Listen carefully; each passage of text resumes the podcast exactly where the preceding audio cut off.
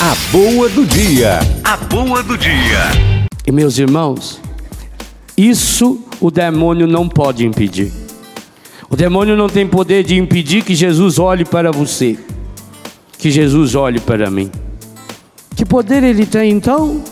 Aí vem o nome de Diabolos, aquele que se atravessa no meio.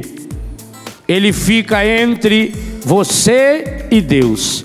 Ele tenta entrar no meio desse olhar de Deus para nós. E um dos instrumentos que ele tem a favor dele, já que ele é o pai da mentira, o senhor da morte e o ladrão da palavra, é fazer com que você mesmo deponha contra você. É fazer com que você olhe para o seu passado, seus pecados com lente de aumento. E começa então a se justificar: eu não mereço ser curado.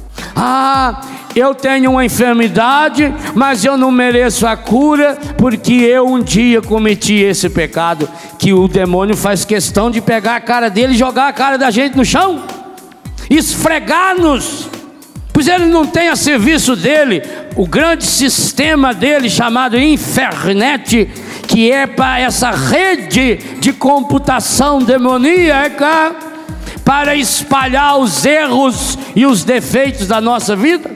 Você já notou como, inclusive tem gente aqui que é membro com carteirinha da internet. Sim. Pessoa responsável por espalhar defeito dos outros. Cada vez que você chegou em alguém ou ligou no telefone para alguém para comentar um erro ou defeito de outra pessoa, você se tornou sócio benemérito da internet. E é a turma da diva. E por isso, aqui tem a turma da diva também, não é? Os chefes do departamento de investigação da vida alheia. Quando seu marido fala: você é a minha diva. Perigosíssimo. A boa do dia. A boa do dia.